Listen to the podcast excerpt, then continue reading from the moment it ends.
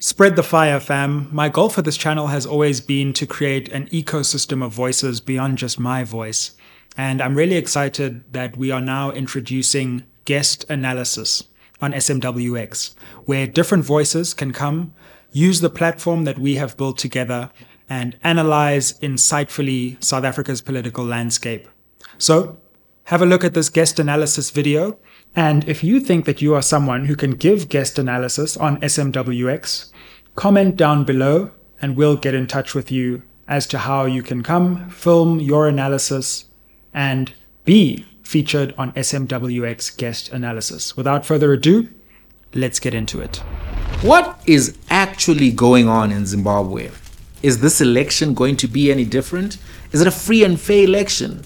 Is Emmerson Mnangagwa the right leader for Zimbabwe, or is it time for a change with someone like Nelson Chamisa? Let's have that conversation. The Sizwe Mpofu Walsh Experience Podcast. Aye, aye, aye.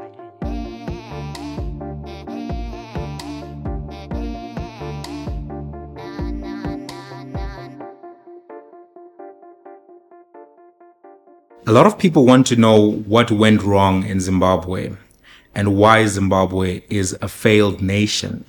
A lot of people have tension, intellectual tension when they think about Zimbabwe because on the one hand, they think about people like Robert Mugabe and they think, wow, what a brilliant man with so many degrees. They think about all of the Zimbabweans that they've encountered and they think Zimbabweans are a well-educated people.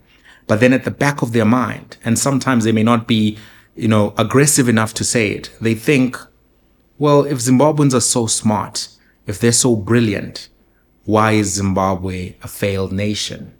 Some people may think, why don't these people go back to Zimbabwe and, you know, fix their country like we fixed ours? Why are they cowards? Why are they only brave when they're in South Africa? These are questions that get asked. And in this episode, we'll look at Zimbabwe, look at the elections in Zimbabwe in 2023 and try to break down some of the questions you may have, some of the narratives you may have heard, and try to really get to the bottom of what's going on. My name is Jamie Mighti. I've been invited as a guest to give you this breakdown, and I am a political consultant and researcher based in South Africa. So, the first thing that we're going to look at is the history of Zimbabwe.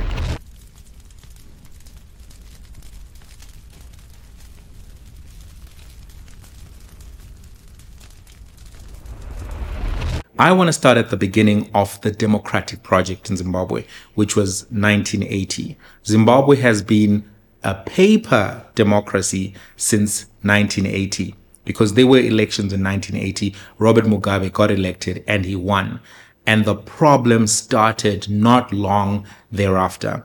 Robert Mugabe had a political rival, and that rival was a man called Joshua Nkomo. And as a result of some fear that Robert Mugabe had, he implemented a military project to suppress the Joshua Nkomo supporters in Matabeleland. And as a result of that, a massive atrocity that is not discussed as much, but is still res- relevant occurred. And that atrocity was called the Gukurahundi. In the Gukurahundi, the Zimbabwean army, a special unit of the Zimbabwean army known as the Red Berets, actually went in to parts of Matabeleland and killed young people. They killed families and over 20,000 people were killed.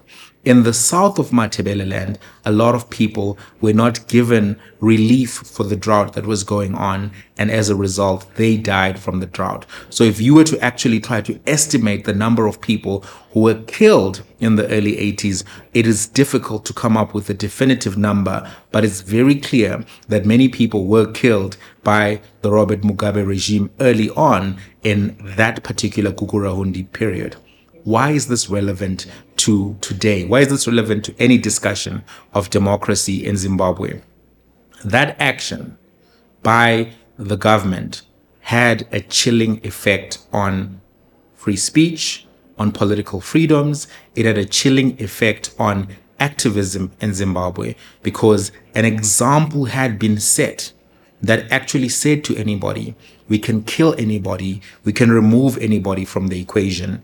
And that created a culture of fear in Zimbabwe from the early days. Emmerson Mnangagwa, the current president of Zimbabwe, was involved in this. He was one of the people running uh, the operation of Gukurahundi. He was chairperson of the Joint Command, and he was Robert Mugabe's right hand man. And to put it in mafia terms, he was a henchman for Robert Mugabe. He was Robert Mugabe's enforcer, if you will. So that was the beginning of the problems that Zimbabwe faced. Fast forward into the 90s, Zimbabwe was going through some difficulties again. Um, the global bodies of finance had asked for Zimbabwe to implement some structural readjustment programs. Those programs were not proving to be fruitful. Zimbabwe was also going through another drought and the economy was not doing well. And at that particular point, another political figure rose to prominence in Zimbabwe. His name was Chenjerai Hunzvi. He was a doctor who had been trained in Poland. He came back to Zimbabwe, opened a practice in Harare, and started to actually give war veterans um, military documents that they could use to claim for disability and they were able to get disability grants from the government as a result of that. He grew very popular and made a play to become the chairperson of the war veterans um, in Zimbabwe. He was successful in that. When he was uh, now running the war veterans, they started to actually request that they be compensated for their role in fighting for the freedom of Zimbabwe. This was unbudgeted expenditure. They put a lot of pressure on Robert Mugabe. He could not afford to offend the war veterans. And as a result of that, he acquiesced to their requests. In addition to that, Zimbabwe joined the uh, military efforts which were occurring in the Democratic Republic of the Congo. There was a war happening there. Zimbabwe got involved. It was very expensive. And Zimbabwe actually started to have some disputes with the IMF and the World Bank around some of this unbudgeted expenditure because Zimbabwe had taken significant loans from these two bodies and the currency at that time was already weakening. As a result of this package given to war veterans and financial commitments made to them, and also as a result of the war in the DRC, Zimbabwe was in severe economic crunch and a situation occurred in November, which is referred to in the Zimbabwean economic market history as Black Friday. On that particular day, the Zimbabwean Stock Exchange was wiped out and the Zimbabwean currency started to lose a significant amount of value. That is when the Zimbabwean economy began to collapse and not as many would have you believe or only when the farm seizures occurred in the early 2000s. So, having said that, the farm seizures in and of themselves were another critical moment in Zimbabwean political history. As the Zimbabwean currency started to collapse and as war veterans finished the money that they had been given by the government, they began to look for more and they began to make some demands. And one of those demands was listen, we actually want land. That is what we need, and that is what will fix our problems. I'm truncating this history and I'm truncating the role of some of the players. But what then happened is a significant number of people then started to go onto farms and seized those farms illegally. And Robert Mugabe was caught unawares and a little bit unprepared for this aggressive tactic. And then he had to rubber stamp this particular move because he was in a politically vulnerable moment and he had to please the war veterans. So what then happened is that the land seizures in Zimbabwe went into full force. They then tried to justify them after the fact by talking about how Lancaster House had failed, which was true, and how the willing buyer, willing seller model had not led to massive purchases of property, which was also true.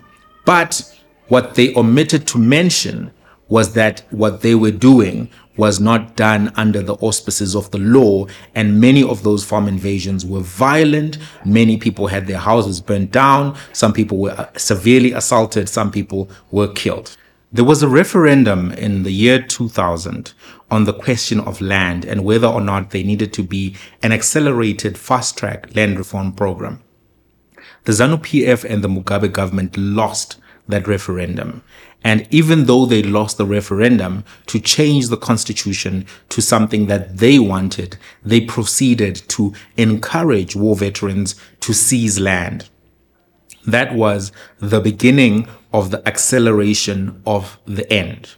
From that particular point, farmers began to leave Zimbabwe in hordes, and as a result of the international outcry, Zimbabwe began to be a pariah in the international community.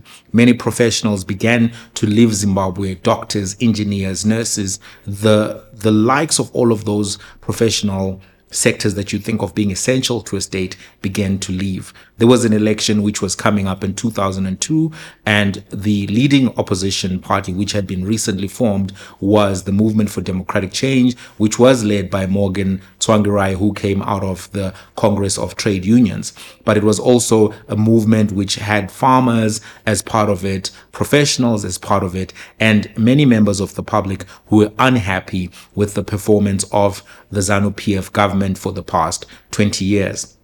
The election in 2002 was marred with violence. Many people say that that particular election was rigged.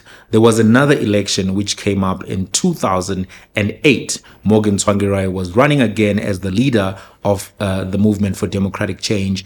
And something very interesting and troubling happened, which also became a critical moment in the history of post-independence Zimbabwe.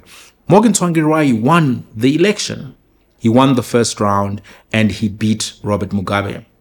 What then happened is that for a month or so, the election results were not even announced. There was a lot of international apprehension. There was a lot of domestic apprehension. Lots of observers were worried about the election and violence was breaking out all across the country. The results were eventually announced with Tsvangirai as the winner, but not with an outright win. So they had to be a second round, a runoff election, so to speak. Morgan Tsvangirai pulled out of the runoff election and uh, Robert Mugabe then won that particular, you know, race by himself, basically.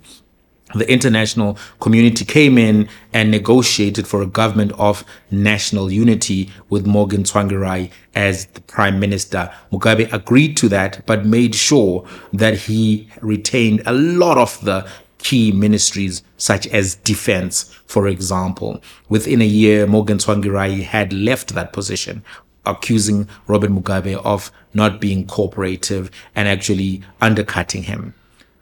Things continued to deteriorate in Zimbabwe from 2000 up until now. And one of the indicators of that has been the exodus of uh, population from Zimbabwe. So to put it in perspective, one of the best um, sets of data that are available are coming from Statistics South Africa. In the 2001 uh, census that Statistics South Africa did, it indicated that there were about 1 million people living in South Africa who were not born in South Africa by 2011, the number of people living in South Africa who were not born in South Africa were actually sitting at 2 million. From the last population media estimates from Statistics South Africa, they estimate that there are over 4 million people living in South Africa who were not born in South Africa.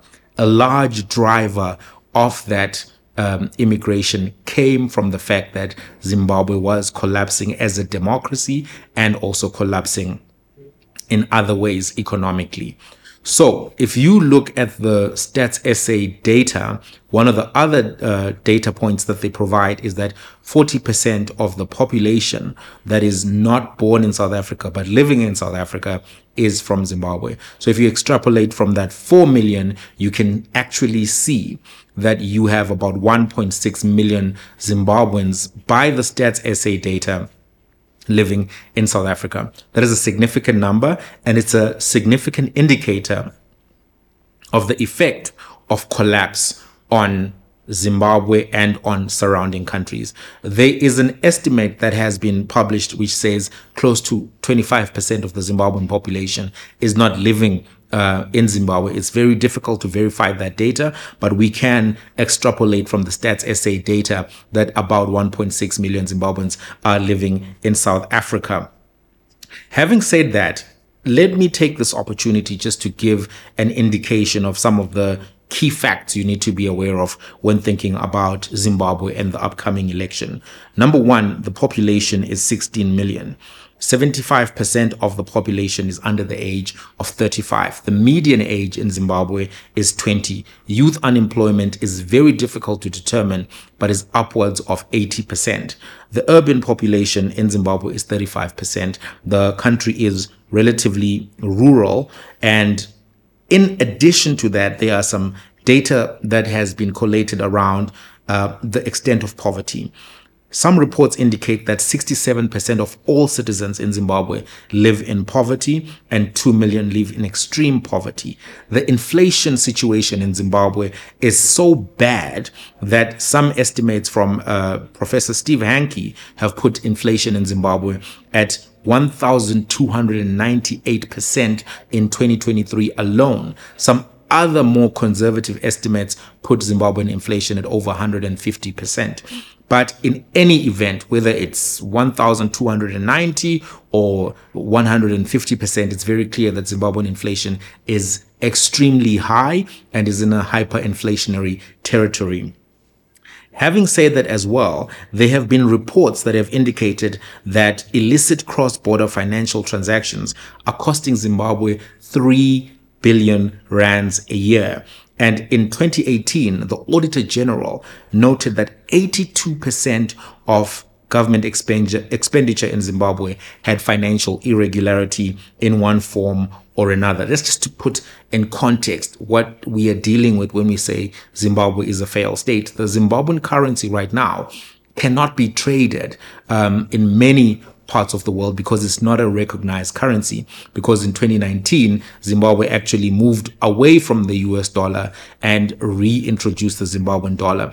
But going back to 2008, after the was um, government of national unity, Zimbabwe eventually went on to using the US dollar as its currency, and that stabilized Zimbabwe. In 2017, we witnessed a very extraordinary set of events in Zimbabwe, which can only be classified as a bloodless coup. But it's very important to understand that it was indeed a coup.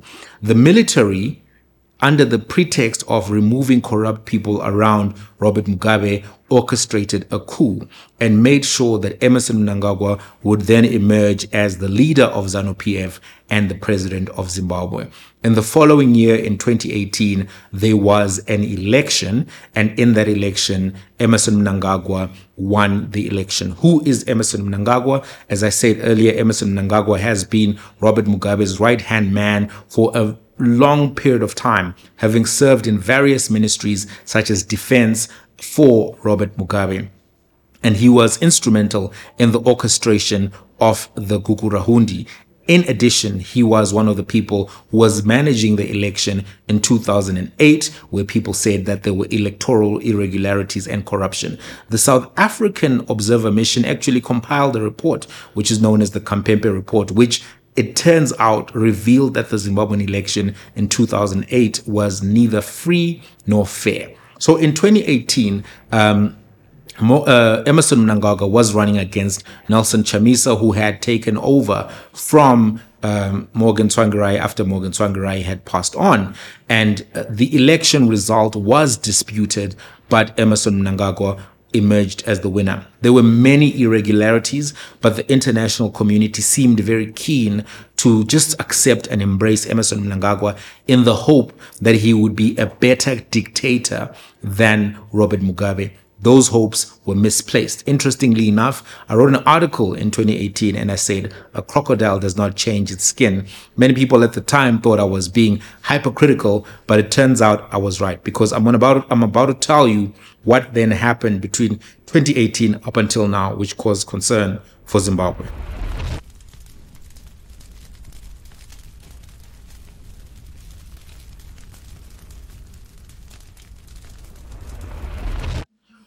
From 2018, many people were told that Zimbabwe was open for business. They were told that Zimbabwe was turning a democratic page. One of the most interesting democratic developments was that Zimbabwe finally signed the African Charter for Democracy, Elect- Elections and Governance.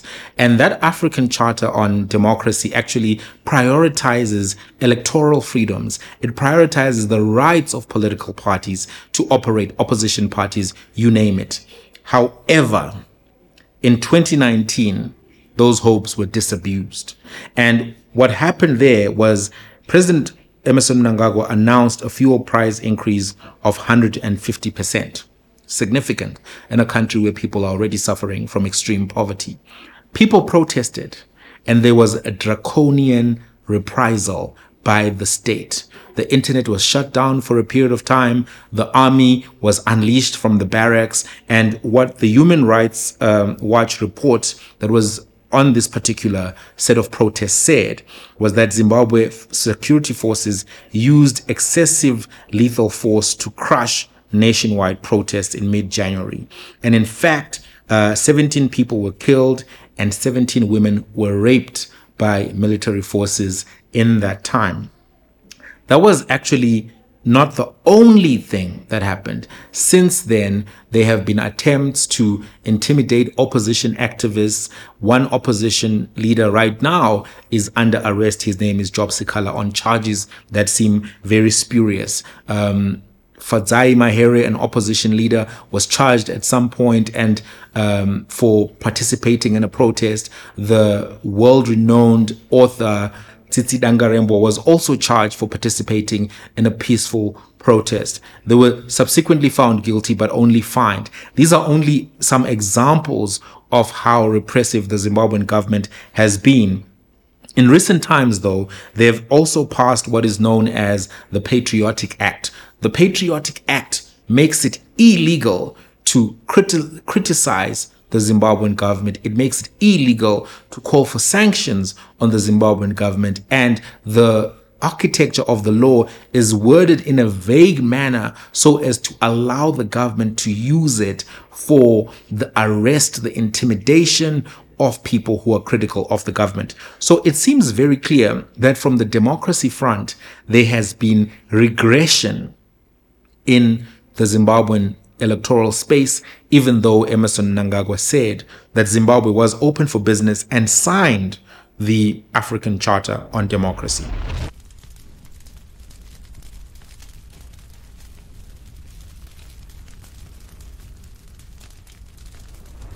Going further, looking at the political environment now, one of the things that did not happen was the opening up of media access for opposition parties. Zimbabwe has one broadcasting corporation which controls a significant amount of um, the broadcasting space, the radio channels, as well as the one TV channel. And that channel has been restricted only to being a ZANU PF propaganda arm. So when I called Zimbabwe a paper democracy earlier.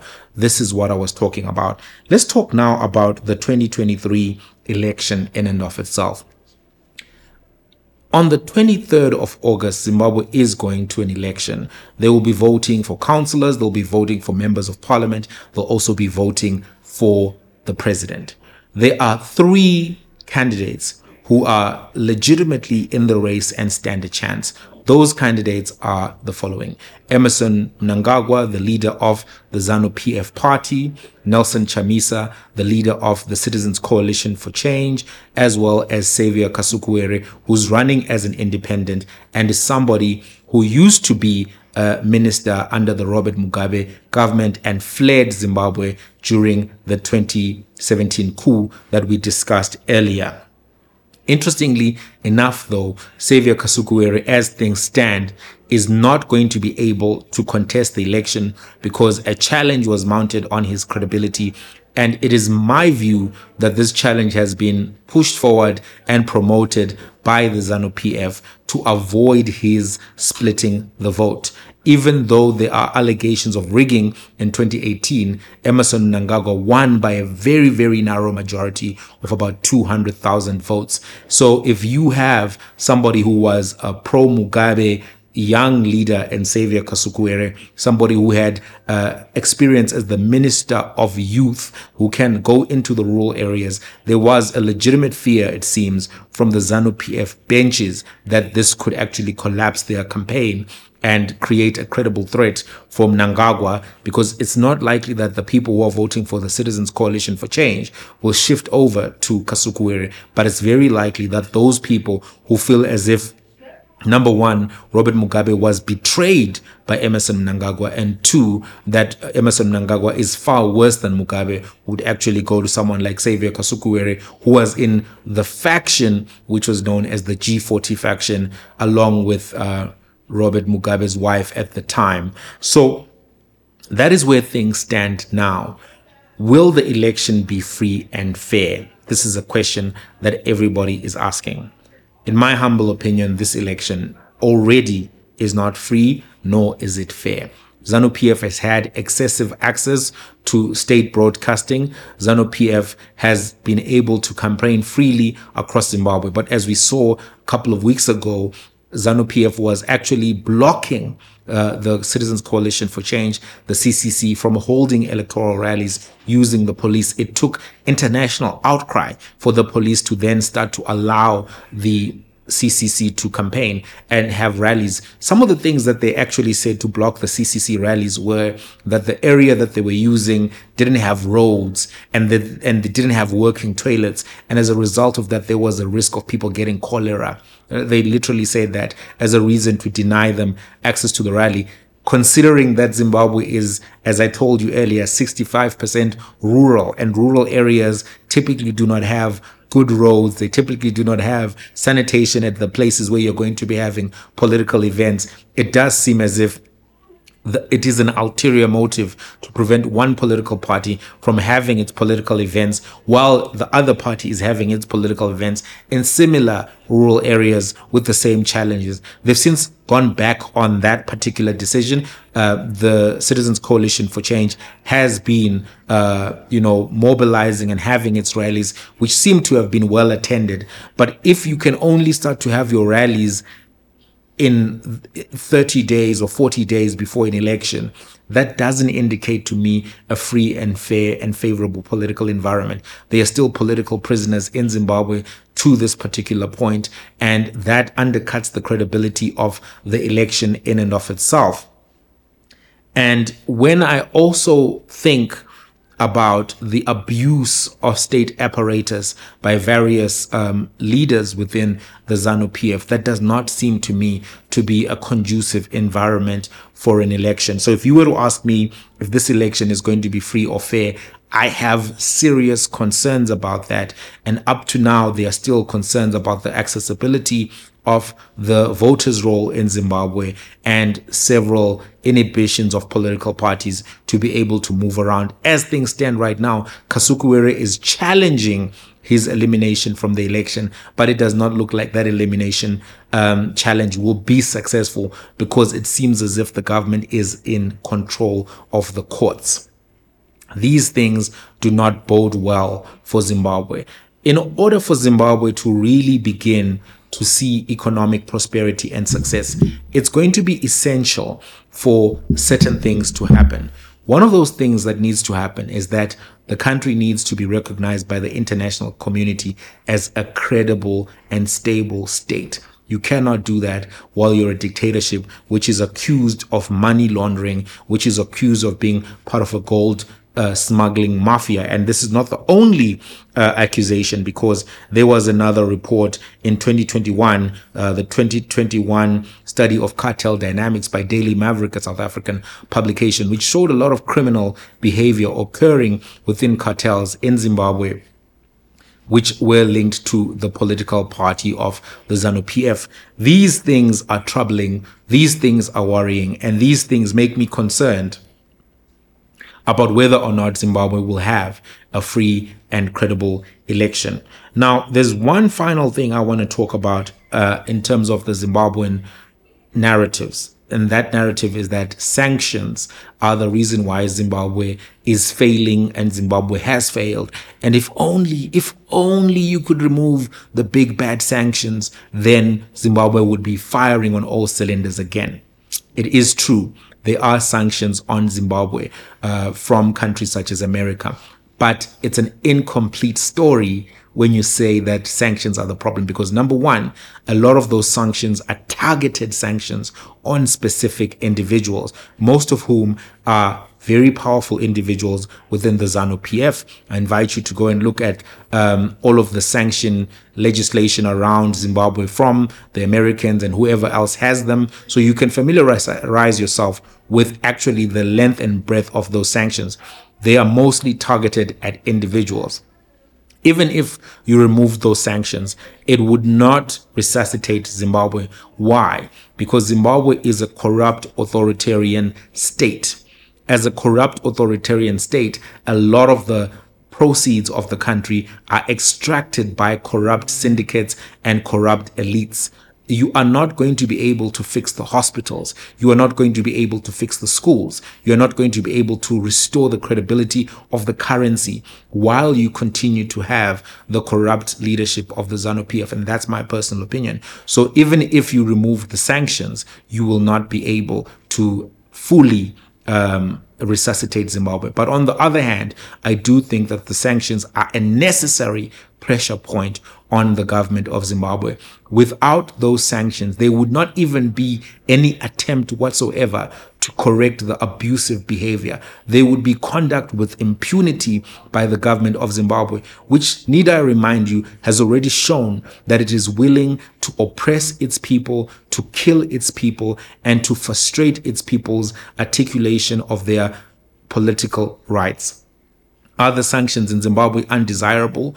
Yes, they are undesirable, but they may be a necessary uh, condition right now to make sure that there is some progress by a government that otherwise would not make any effort whatsoever to achieve that progress.